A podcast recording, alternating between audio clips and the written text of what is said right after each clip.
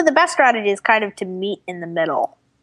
What do you mean by that? To have everyone else be more accepting of difference and to have you be less different.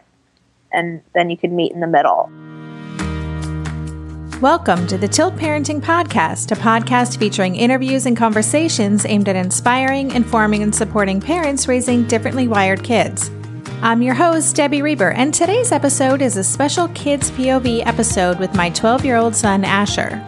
From time to time, we get emails from listeners who want to know more about Asher and how he deals with certain situations. So, in today's episode, Ash is going to answer some of these questions, and we'll be talking about everything from how he handles big emotions to how he stays positive when he gets in trouble for just being who he is.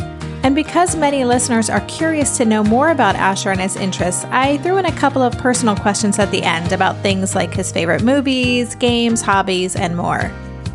Before we get started, I wanted to give a shout out to some of our awesome listeners Tia Smith, Leanne Stewart, and Shauna Shepard, all new supporters of the podcast through our Patreon campaign. Thank you so much for your help. As I've mentioned in previous episodes, my goal is to outsource the time consuming process of editing the podcast, so I've set a modest goal to help cover those costs. We're now over a quarter of the way towards our goal, which is so exciting. If you get value out of what we're doing here through the podcast and you want to support us, just think of it as buying me a tall cappuccino from Starbucks once a month. That's the investment I'm talking about. A few dollars a month makes a big difference. To support us, please check out our Patreon page at patreon.com slash tiltparenting. And thank you so much for considering and for being a part of our audience. And now, without further ado, I'll get on with the show. Hey, Asher. Hello, mom and assorted listeners. So today we are, as you know, recording a special Kids POV podcast episode. And today we're going to be taking questions or answering questions that we've received via email from some of our listeners. And I think they're coming from both adults and from kids. Does that sound like something you're up for? Yeah. Okay. These questions are in kind of random order. So we'll just answer the questions and we'll see where the conversations go. All right? All right, let's do the hardest ones first. Well, I think they're all kind of hard. Oh. Okay. Here's the first one. Someone wants to know how do you identify with other kids? Do you ever feel different from other kids or like you don't fit in? Mm, First one, not the second one. I feel different in a good way. Can you say more about that? I don't really have that much more to say on the subject. I don't feel different in a I feel different in a good way. So you're saying you feel different and that's not a bad thing.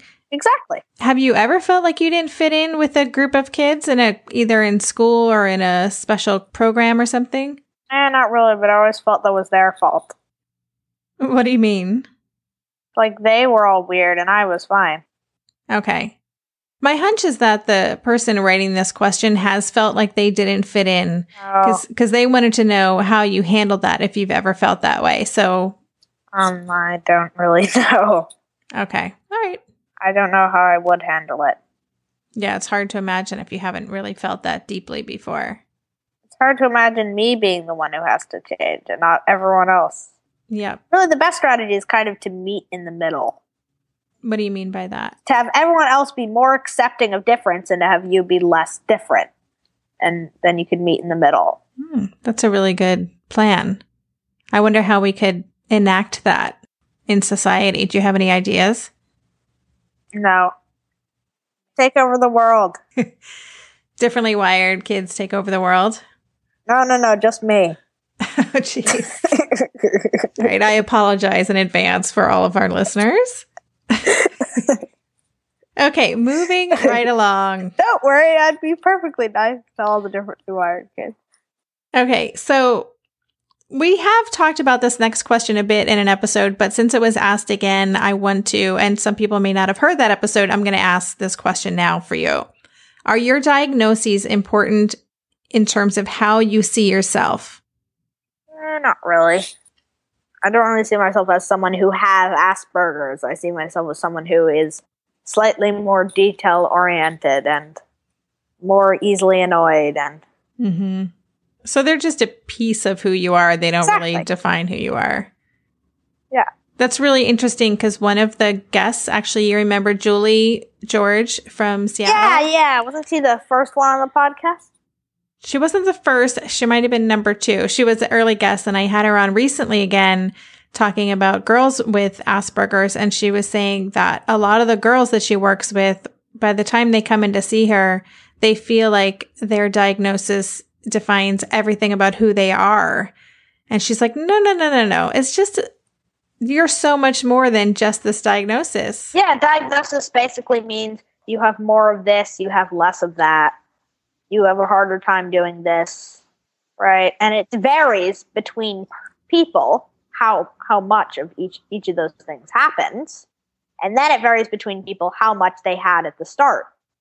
Right. And there's also, we're all so layered and complicated as humans. It's not like one piece of us or the fact that I have brown hair means something about who I am in the world in a big way. But could you change humans to say people? Yes. Why is that? Because people are not necessar- are not necessarily humans. What do you mean? most people think people mean humans, but philosophers, in philosophy, a person is someone who deserves moral consideration, and a human is a species. So by replacing human with person, you're saying that it's more up to your personal beliefs, right? Mm-hmm. So I consider all animals with brains people, anything with a brain, right? Whether they're sentient or not. Yeah. Okay. anything that can feel pain and happiness and things deserves moral consideration, in my opinion. So by replacing humans with people, yeah, you're not being speciesist. Okay. So moving forward, I'm going to say people and not humans. Exactly. Okay. Got it. So I'm going to move on to the next question. You ready? Yeah. Someone wants to know how you self soothe or deal with sadness or pain or scary things. Um, well, I have different responses for all of those. Oh, will you share them with us? Yeah. Let's start with sadness. Well, mm, mm, that's really hard. It's hard to remember a time when I've been really, really sad lately. It's true. And to hear you say that makes me really happy, actually, to hear that you haven't been feeling sad. Not been feeling extremely sad. hmm I have been feeling like mildly sad, but which is important. It's true. It's part of being a human. It's part of being a person. It's part of being a hu- I mean person. yes. It is. It's a full range of experiences. We have to feel the sadness, right? Yeah. Part of the personal experience. okay, you can say human experience. Otherwise, no one will know what you're talking about. And that's about it. Uh, my hunch is that you're, I mean, you said that you deal with them all differently, but I think in some way your coping strategies are pretty similar. So, what about pain or scary things? Well, you mean like physical pain? Because that's mostly the kind of pain I've had recently. Yeah. Like when my head almost exploded on that airplane, that was great. Yeah. And I and I couldn't hear anything for the next three days. So, how did you self soothe when you were feeling that pain? Well, I just tried to bear it, but eventually, when it got really painful, I started crying and going, og, og. And that was kind of a way for me to bear the pain Mm-hmm. because it was kind of distracting from the actual pain. You'd be like, oh no, I'm in lots of pain, Right. is much better. It's much better to say, oh no, I'm in lots of pain than to just sit there and be in pain because you're doing something about it. It feels active. Yeah. Yeah. Yeah. That was bad. I remember that. It was a, that was a rough landing. Yeah, it was days before I could hear things again. Mm-hmm. It's true. What about scary things? I know that's something you've been experiencing in one of your games lately. Yeah, but I have a different tactic for in games than in real life. Okay. Can you talk about sometimes at night when you're feeling scared in your room? How do you kind of soothe yourself then or deal with that if you're feeling Usually, what I do is I turn on the light that's easily reachable from my bed. I point it up towards the ceiling because here's a here's the trick. I use science because the ceiling is white. That means it reflects most of the light instead of absorbing it. So I point it towards the center of the ceiling, and that means that it reflects all over the whole room. I did not know that you did that. Yeah, I do. Very cool. Then, if I'm really scared, I will sit up in my bed, kind of sideways, looking out onto the room, and if anything moves, I'll immediately move my head towards it. Yeah, and then uh, then after a while, I'm gonna I'll read while occasionally checking upwards, and then I would turn the no, and then I would play the audiobook and I'd kind of turn the light away from the ceiling so that it, and push it into the wall so that it was just a little bit of bright and then I'd play the audiobook and start going to sleep and then I'd turn off the light when I felt perfectly safe and then I'd go to sleep. You have a whole plan Yep. there. Uh, but when I'm really scared, I just go, ah. Mom. Yeah. Even when dad Yes. comes, I'm like, Mom, you came. and just one more question. Thank you for sharing all that, by the way. That's great because I'm sure you're not the only one who feels that way sometimes, especially in bed in the middle of the night. Yeah, that's the one downside of having an active imagination. It comes up with horrible monsters. Yes. Things worse than monsters. And what about just kind of in general? We didn't answer if you're feeling sad, but if you're just feeling kind of upset and kind of down about something, maybe something really just did not go right, or you did something and you're upset with yourself and disappointed in yourself, how do you kind of deal with that kind of emotion? Usually I'm kind of sad, and then eventually mom tries to cheer me up, or dad, or both. But you by yourself I always also, spring back. you do spring back, but you you tend to kind of go hang out in your room and read, and you know you might kind of just spend some quiet time by yourself when you're first really upset, and I give you the space to do that, right? And then eventually I'll come check on you, and then we can have a conversation, right? Yeah. Changing subjects. Ready? Yep. I'm going to read this whole question. A lot of differently wired kids have unique, deep areas of interest. Would you consider yourself to have these? Oh, definitely. Okay, I would agree with that. Let me keep reading the question and then we'll kind of go back and break it down. For some kids, these seem to be a wall. For other kids, when it comes to fostering friendships. So I know for you, you do have a couple of areas of interest that you're super passionate about and you are an expert in and you spend a lot of time in. Have you found that the fact that you have those, I, I think obsessions would be too strong a word, Yeah. but you do, you do have these like areas that you're really into. Have you found it challenging in terms of your relationships with other friends because they don't necessarily share that same level or that same depth of interest as you do? And not really, because they get more interested when I tell them about it. Unless I talk too much, in which case they stop wanting to be friends with me. Has that happened? No. But you could imagine it might happen. Yes.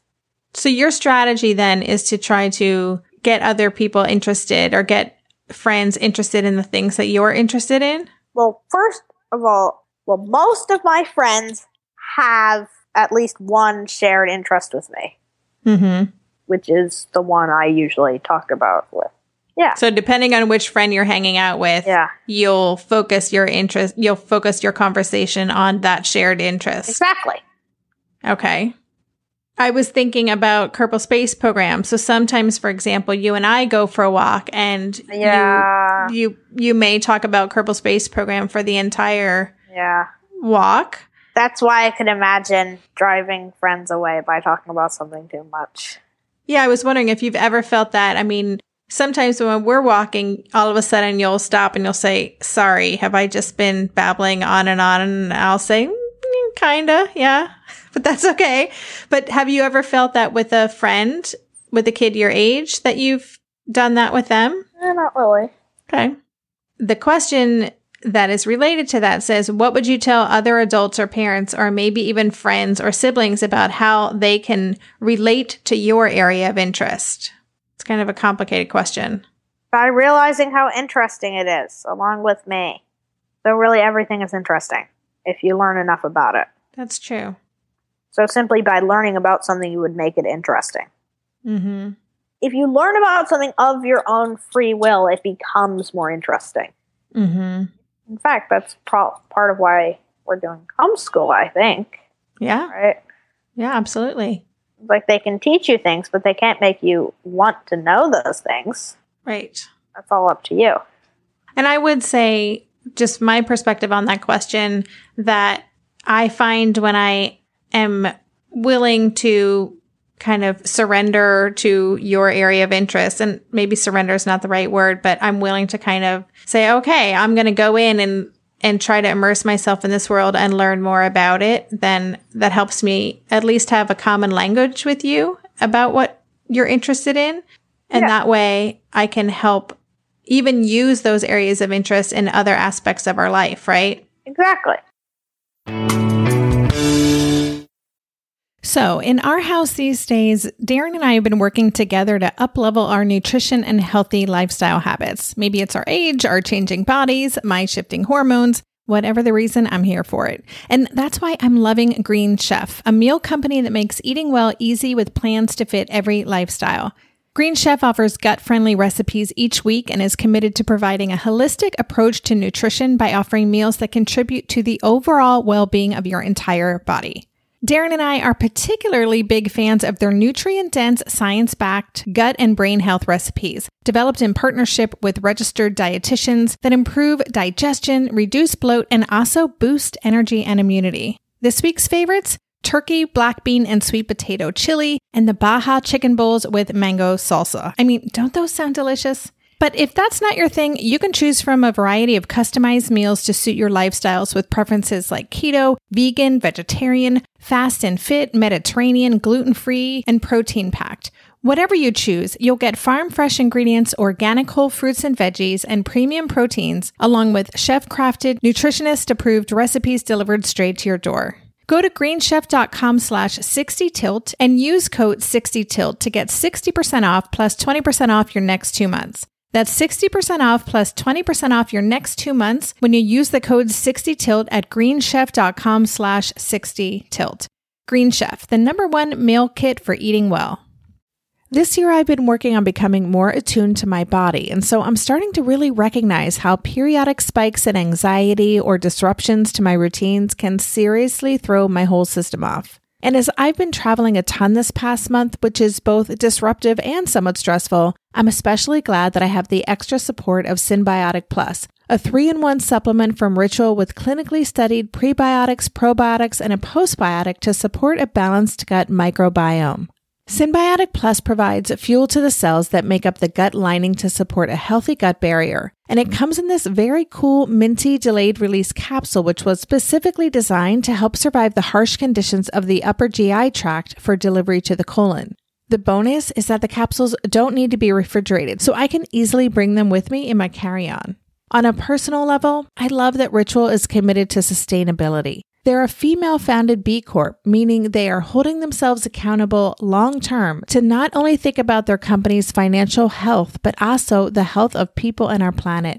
There's no more shame in your gut game. Synbiotic Plus and Ritual are here to celebrate, not hide your insides. Get 25% off your first month for limited time at ritual.com slash tilt. Start Ritual or add Synbiotic Plus to your subscription today. That's ritual.com slash tilt for 25% off.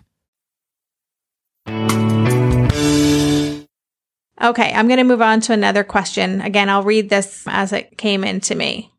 A lot of kids with ADHD tend to get in trouble for doing things they really can't help. One parent wrote in about her child forgetting to raise his hand in school or not touching the recording studio equipment and so on. As you know, Asher can be hard not to push buttons. Yeah, it's like it's a button. It's made for pushing. And it's also important that we as parents and teachers keep reinforcing the learning around this. So here's the, the actual question.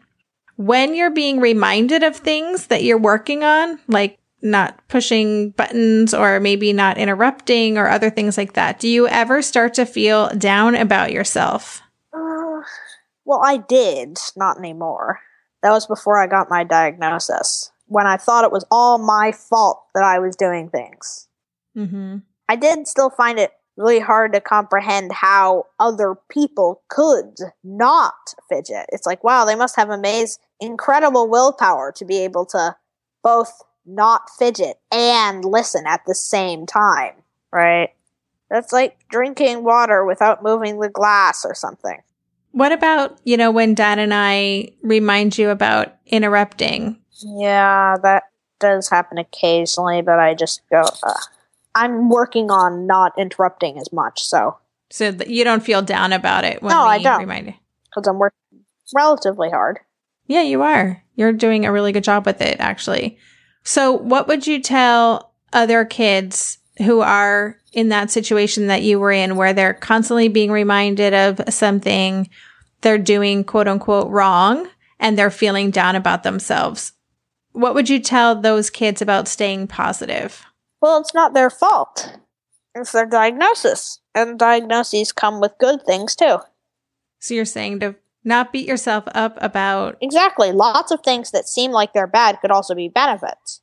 hmm For example, being really detail oriented is bad if you have a short temper because then because then if anyone does anything inefficiently, you can be like, "Ah, can't you see you're not doing it right?" hmm But if you work to have a longer t- temper, a, longer, temper, yes. Then- I, I'm following you. Yes. then it turns out to actually be an advantage. Lots of things that seem bad can become good with a little work. So you're basically saying focus on the positives and think about how you can. Yeah, for example, c- coming up with things in the middle of a conversation. If I work on not saying them as soon as I come up with them, You're s- you still get all those ideas. yeah, but I don't make everyone annoyed by sharing them. Got it. Okay, that's great. All right, this is the last listener question we're going to answer. We've kind of answered it before, but I still want to because it was written into us. I want to address it. How do you separate, for lack of a better way of describing it, your ADHD or Asperger's self from your quote unquote real self?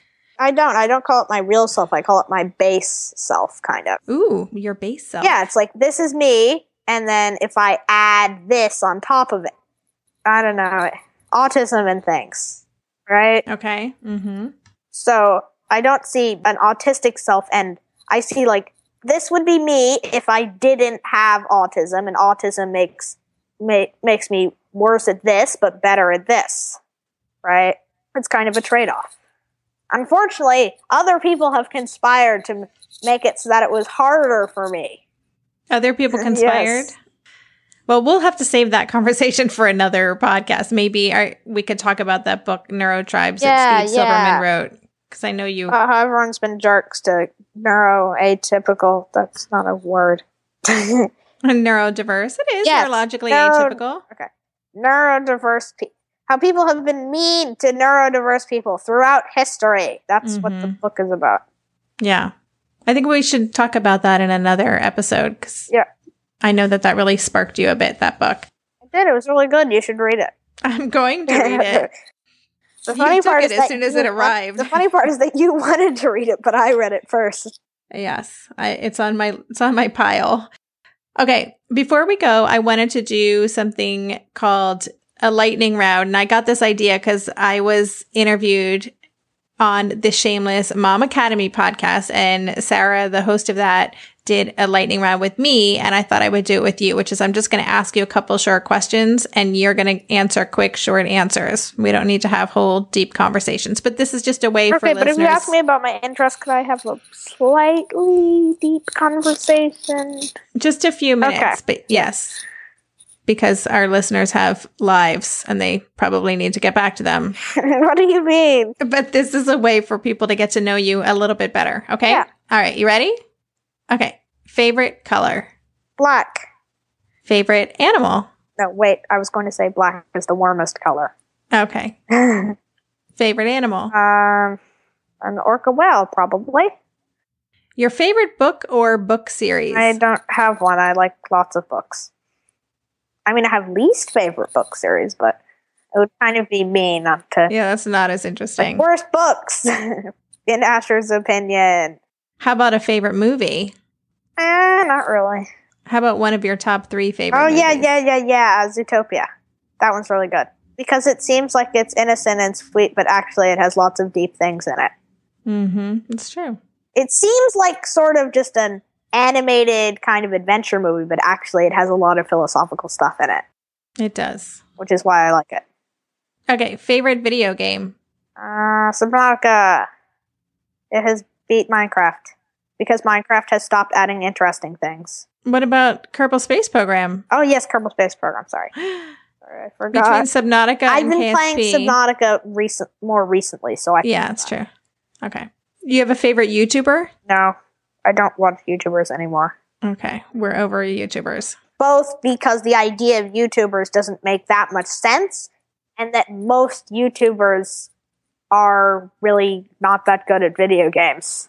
I see. Okay. Okay, what's your favorite school subject? Ooh, I don't know. Uh, language arts. We read interesting books, and then we do interesting projects about them. Awesome. Yeah, that's what I thought you were going to answer. Like the saddest book I ever read. Yes. But I can't tell you what it is because of spoilers.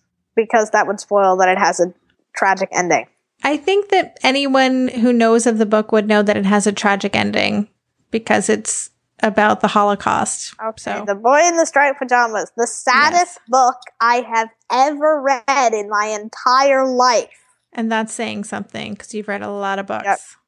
And al- also, I don't really cry at sad things in books or movies, to be honest. It's true. I'm the one who does that. I cry when I'm angry or I'm sad about personal things, Yes. but never when I end a book. Mm-hmm. Okay, I'm moving on. Lightning round. Gotta go, yeah, go, look go. around. One thing that most people would be surprised to know about you. Um, that I bake things. Hmm. Good answer. The world issue you're most concerned about. Global warming. The philosophy that you subscribe to. Mm, I'd say I'm kind of an existentialist, maybe a bit utilitarian. Okay. For listeners, we've just watched the entire Crash Course series on philosophy, which we absolutely loved. Guys, check it out. www.youtube.com slash crash course. What do you want to do when you're older in terms of a career? Ooh, I don't know. Something to do with space and exploration. I say space because it's currently the area of exploration that has been the least explored. It used to be the ocean, but now, now it's space. I will never forget the day when I showed you a video about James Cameron going to the bottom of the Marianas Trench. I thought you were going to be excited because you always wanted to explore that, in particular the Marianas Trench, and you were so angry and livid that someone else had gone there first. And I was like, I, oh, you can't be an explorer if other people have already been there. It's like, I explored this couch. No, IKEA employees explored this couch. You can't be an explorer if you don't have new things. There are no more ocean explorers because all the places left to be explored are gone unless we discover new places, which isn't exploration. Yeah. Okay. And last thing is you wanted to have a minute to talk about one of your areas of interest. So I'm Not one of my areas, all of them. okay. How are you going to do one that in a minute. minute? I was just going to say, I'm generally interested in exploration. I want to be an explorer. It doesn't really matter what kind. And as the ocean is now no longer explorable, it's only visitable, researchable, but not explorable. Right? Nobody will will ever be able to say, oh, "Wow, look, I found an I found a whole new area of the ocean." right? They'll just be able to say, "Oh, look, I found something new in an area that we already knew was there." So my interests have turned to space. It's really very interesting. So you should go look. You should look up some things on orbital physics because most people don't know how it works. Is that something you think is a life skill for everybody? A knowledge of orbital if physics? there's knowledge that's easily available and not that difficult to learn, you might as well learn it. Just look up Newton's cannon. It's really interesting. Okay. Anything else you want to share before we say goodbye? Eh, Not really. Other than that, I like pancakes. You do like pancakes. In fact, we baked some just last week. They were the best I'd ever had. Yes.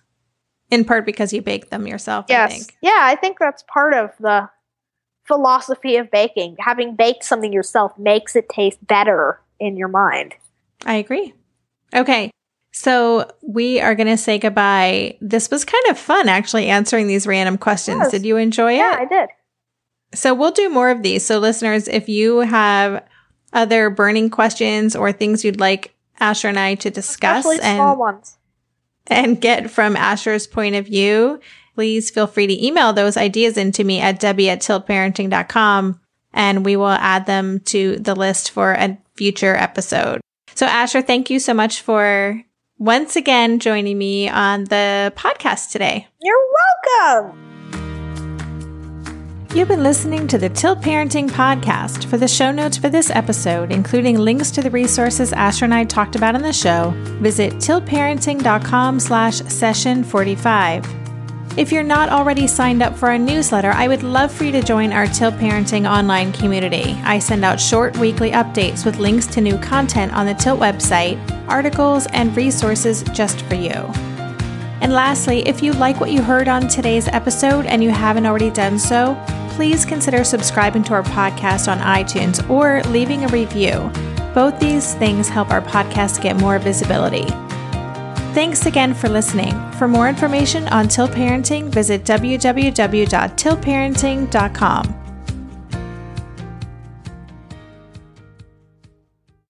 Well, hey there, busy mama. Are you looking for ways to make your life easier, your home less chaotic, and at the same time add more joy to your life? My name is Deanna Yates, and I'm the host of Wanna Be Clutter Free a podcast all about letting go of the stuff we don't need in our lives so that we can focus on what truly matters. Don't worry, I'm not going to tell you to throw it all away or make you feel guilty about keeping something you love, no matter how many other people don't quite understand it.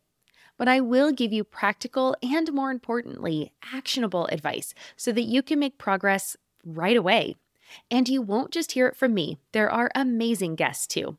It's like having your bestie in your pocket telling you it's okay to let go of the things that are not serving you and your family in a totally non judgmental way. So join me over on the podcast where we can work on progress over perfection for those of us that want to be clutter free.